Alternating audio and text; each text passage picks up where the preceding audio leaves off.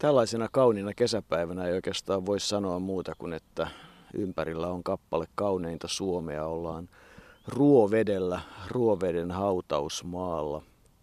Taustalla on puukirkko ja kappeliinkaan ei ole matkaa kovin paljon ja penkillä istutaan alueella, joka kätkee sisäänsä aika lailla historiaa. Kun tänne tulee, niin törmää nimiin Runeberg ja Galeen Kallela – olympiakävijöitäkin on liuta, mutta ei tämä päivä paljon kauniimmaksi tästä voi kai muuttua. Ei voi ja kyllä Ruovesi on mitä erinomaisin paikka ottaa vastaan näin kaunis päivä. Siinä se Runeperin lähteen muistomerkkikin tuossa oli. Runeperin lähde oli lähde, jossa kansallisrunoilijamme oli täällä kotiopettajana ja istuskeli kuulemma lähteen juurella haaveilemassa. Hän oli silloin nuori mies. Ja onhan täällä Ruovedellä tietysti Akseli Kalle, Kallelan Kalela, erämaa atelier tuolla kanavan lähellä muutaman kilometrin päässä täältä Hautausmaalta, Helvetinjärven kansallispuisto, Ryövärin kuopan kansallispuisto, Murole ja Kautun kanavat. Ja runoilijan tie menee tuosta vieressä, Tarjanevesi avautuu tuohon hautausmaan taakse.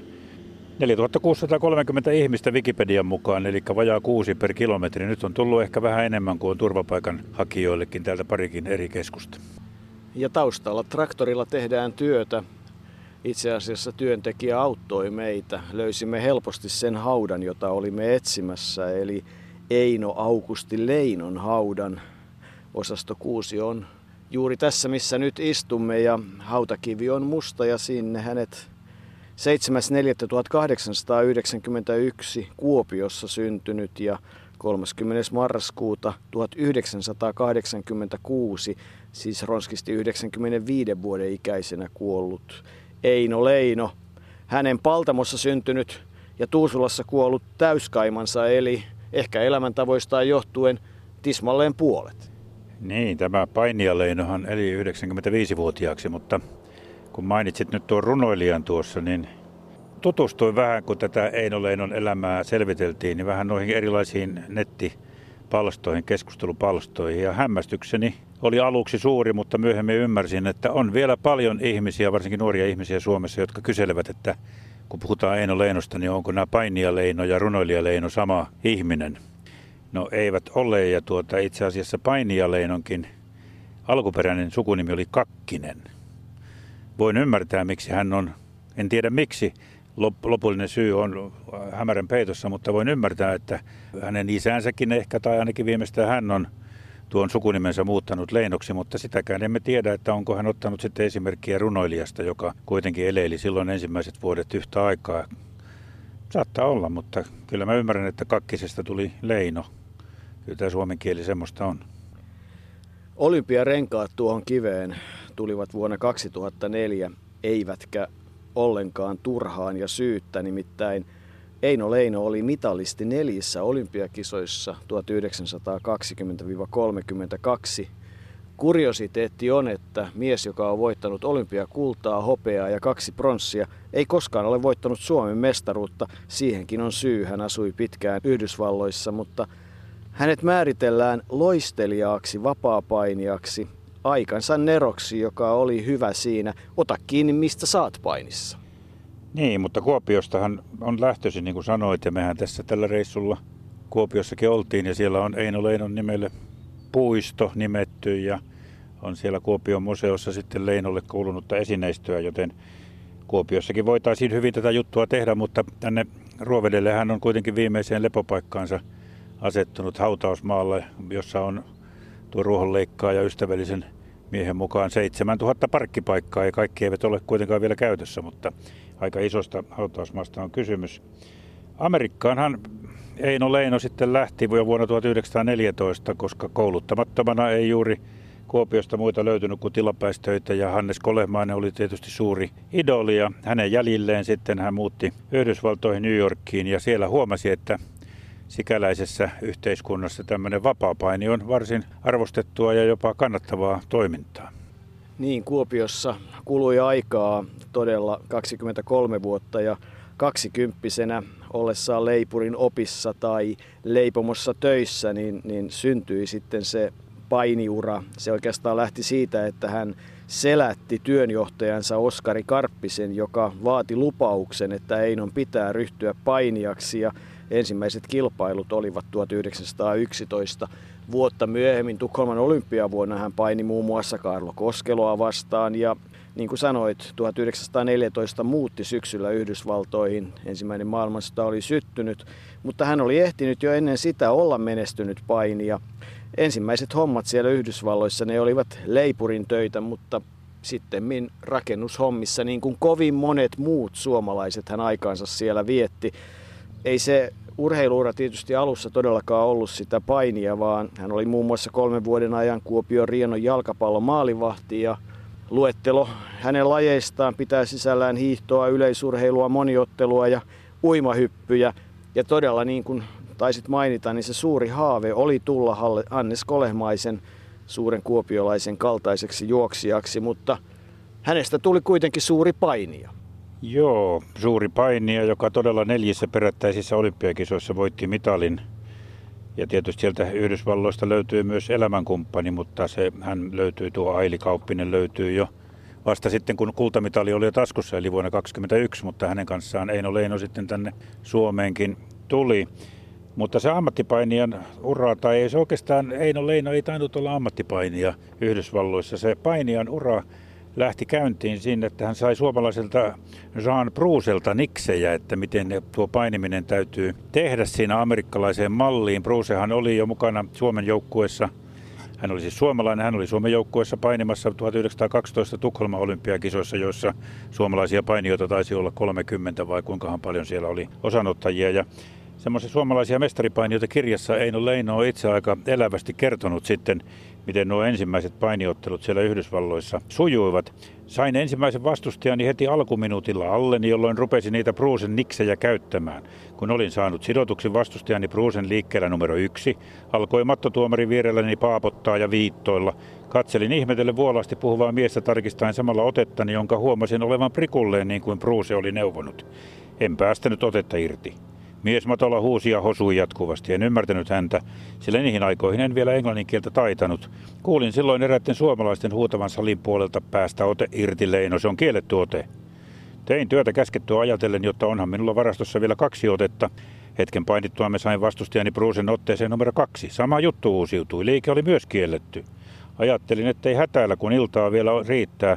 Vielähän minulla on jäljellä Bruusen opettama sidontaliike numero kolme, ei aikaakaan, niin sainkin vastustajani tähän pihtiin, mutta ihmeekseni vaatimatta tuomari tämänkin otteen irti. Luonnollisesti hieman julmistuin, sillä olihan nyt koko oppimani vapapaini liikevarastoni loppunut. Mutta hätäkeino keksii, niinpä aloinkin vääntää vastustajani puhtaalla ranskalaisen painin otteella. Väreen Eemelin patentti, puoli Nelson ja käsivääntö tehosi erikoisesti. Miestä kaatui harteille leppoisesti kuin heinää. Niin tuli minusta vuoden 1915 Metropolitanin painimestari. Vasta jälkeenpäin sain kuulla, että Bruusen minulle opettamat otteet ovat kiellettyjä amatöörikilpailuissa.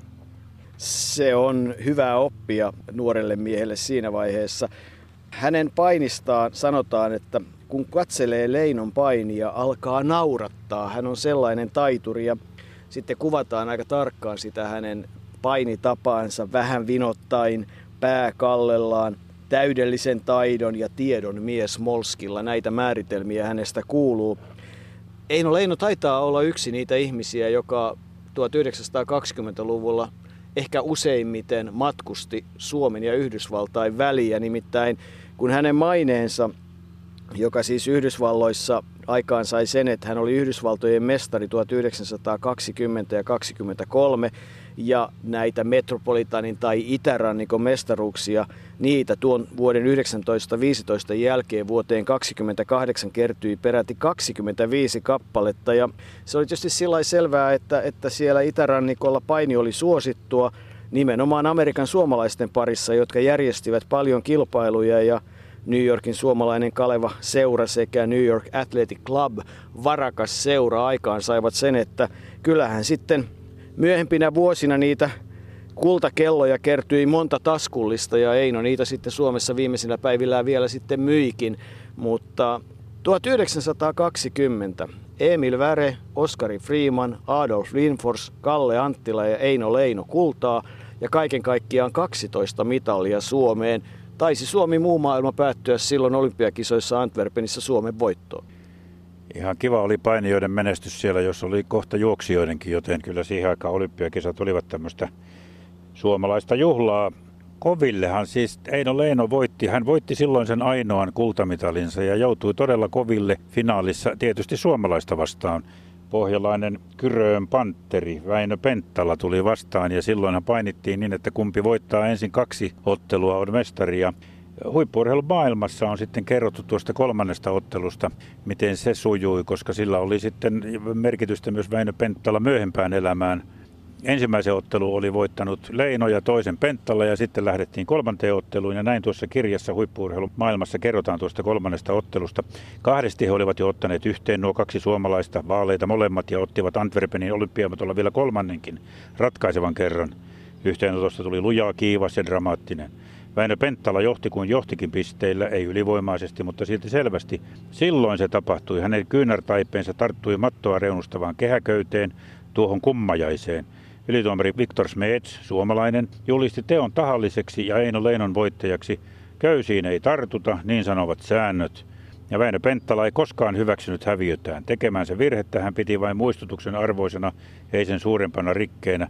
Ylituomari hänet voitti, ei Leino, on Penttala sanonut. Hän myöhemmin muutti nimensä Vaissaloksi ja oli pitkään katkera siitä tappiostaan Leinolle niin se tulee esille jopa vielä silloin 2004, kun näitä olympiarenkaita tänne Eino Leinon haudalle tänne Ruovedelle laitettiin, niin silloinen olympiakomitean pääsihteeri Kosti Rasinperä sanoi, että vielä 70-luvulla silloinen Väinö Vaissalo, eli Penttala, halusi tuon tuloksen muuttamista, että se pitää, sitä pitää anoa ilmeisesti kansainväliseltä olympiakomitealta, koska hän koki kärsineensä niin suuren vääryyden Pentala sai lukuisia Suomen mestaruuksia tuon vuoden 20 jälkeen, mutta ei koskaan osallistunut olympiakisoihin. Se katkeruus oli tällä pohjalaisella niin syvällä.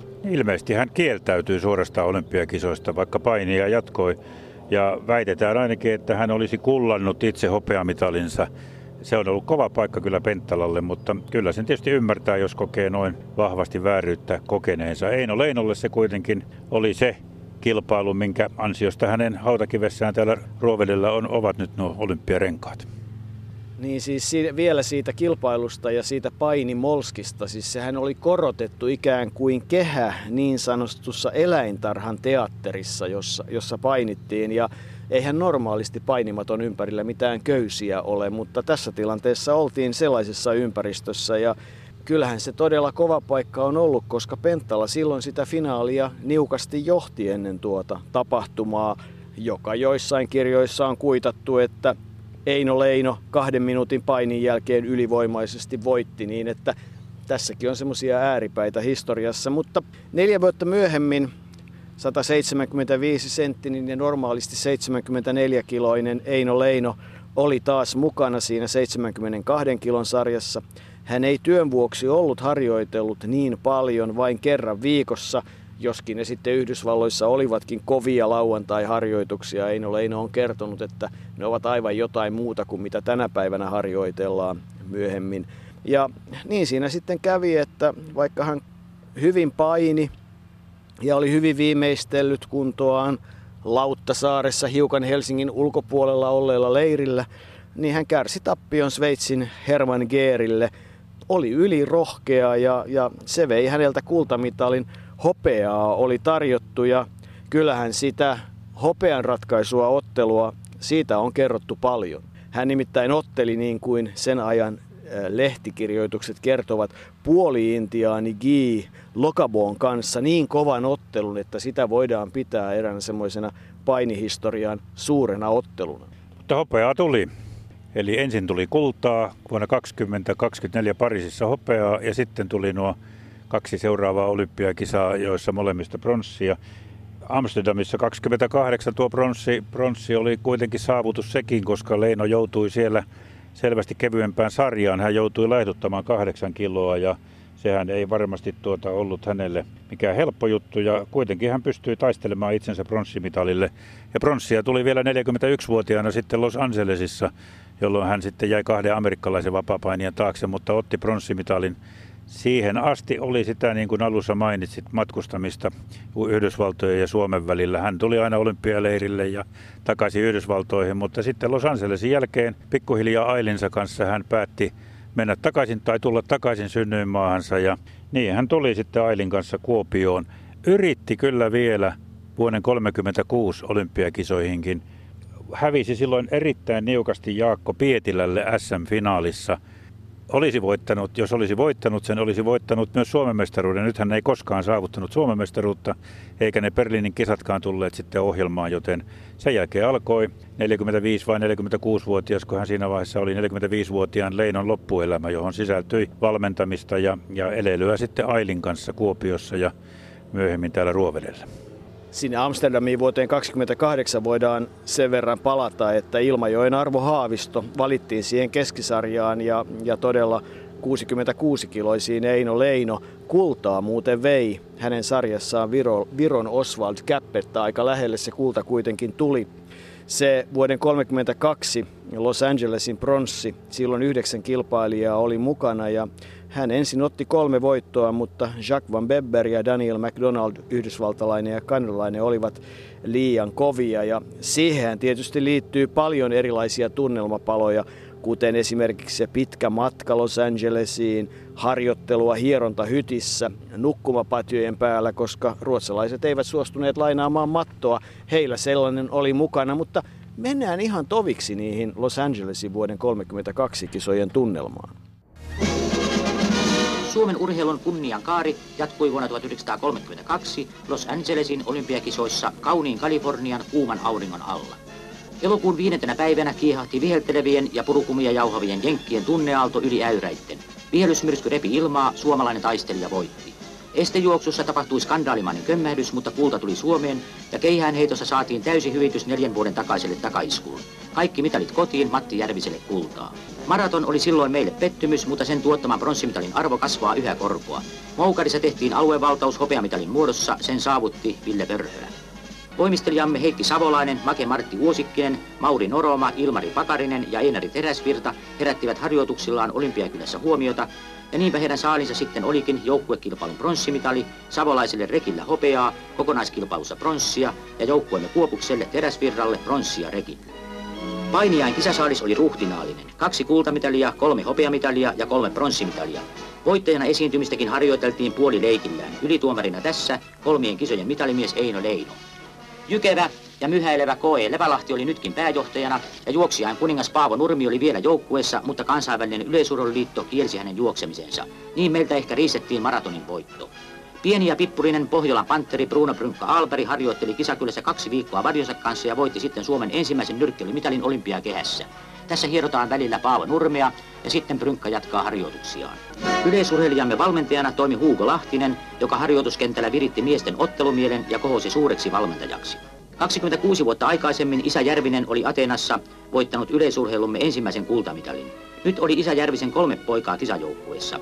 Veljekset Matti, Kalle ja Aki. Kisamatka Los Angelesiin oli pitkä ja vaivalloinen silloisilla peleillä.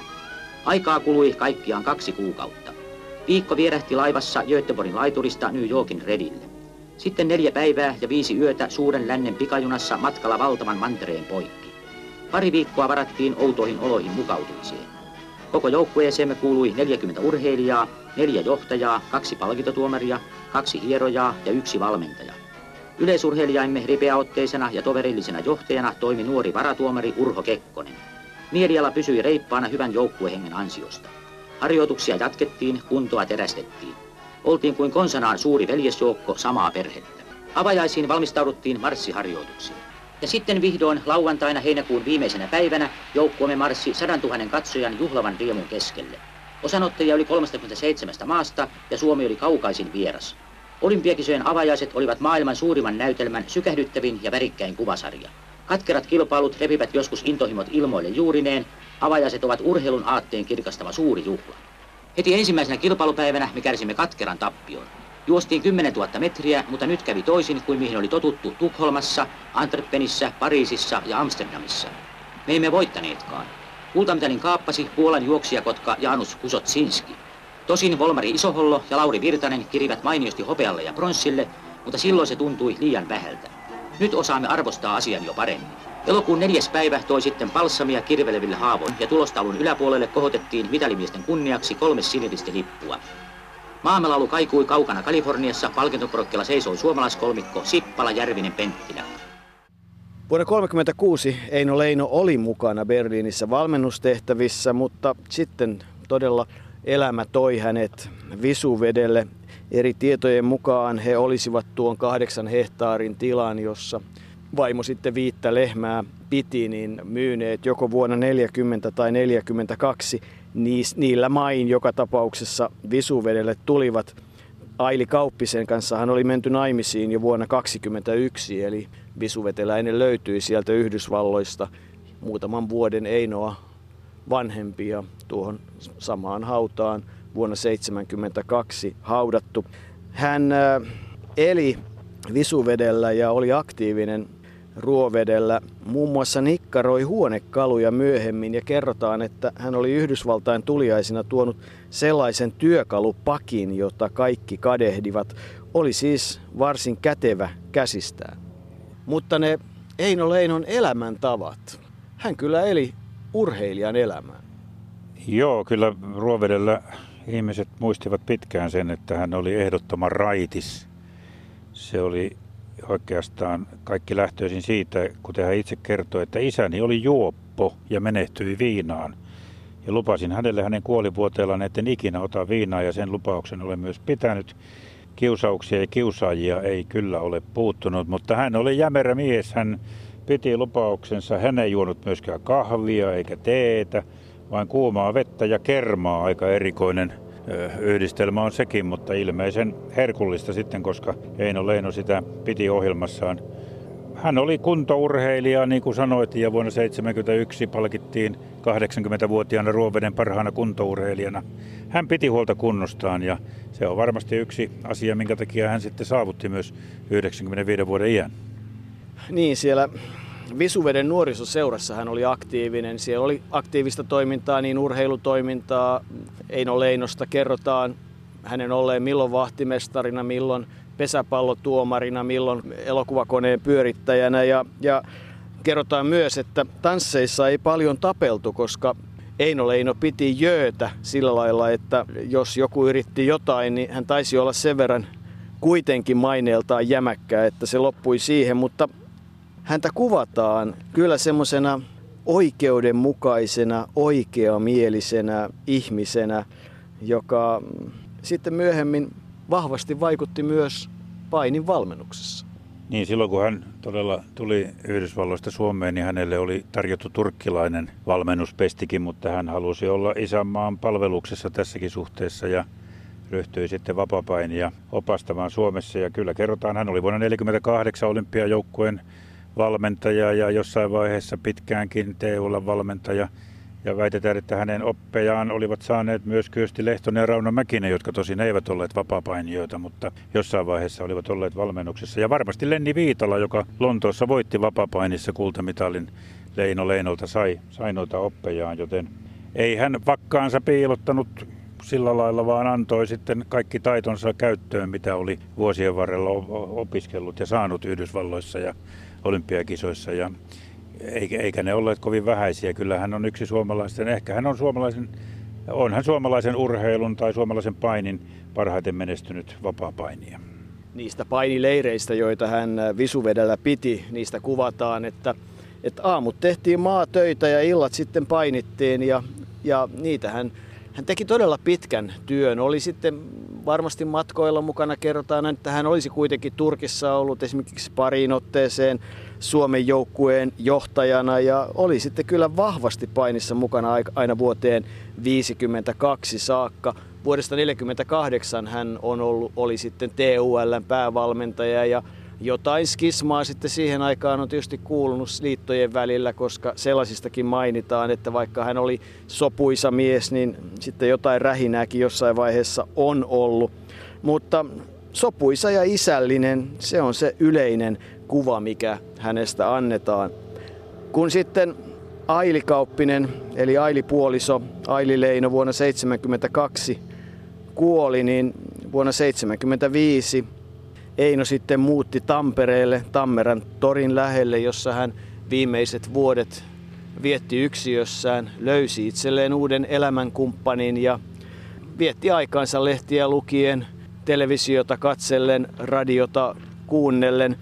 Ja, ja hän kuuluu siihen joukkoon suomalaisia urheilijoita, jotka ovat saaneet valtioneuvoston ylimääräisen eläkkeen.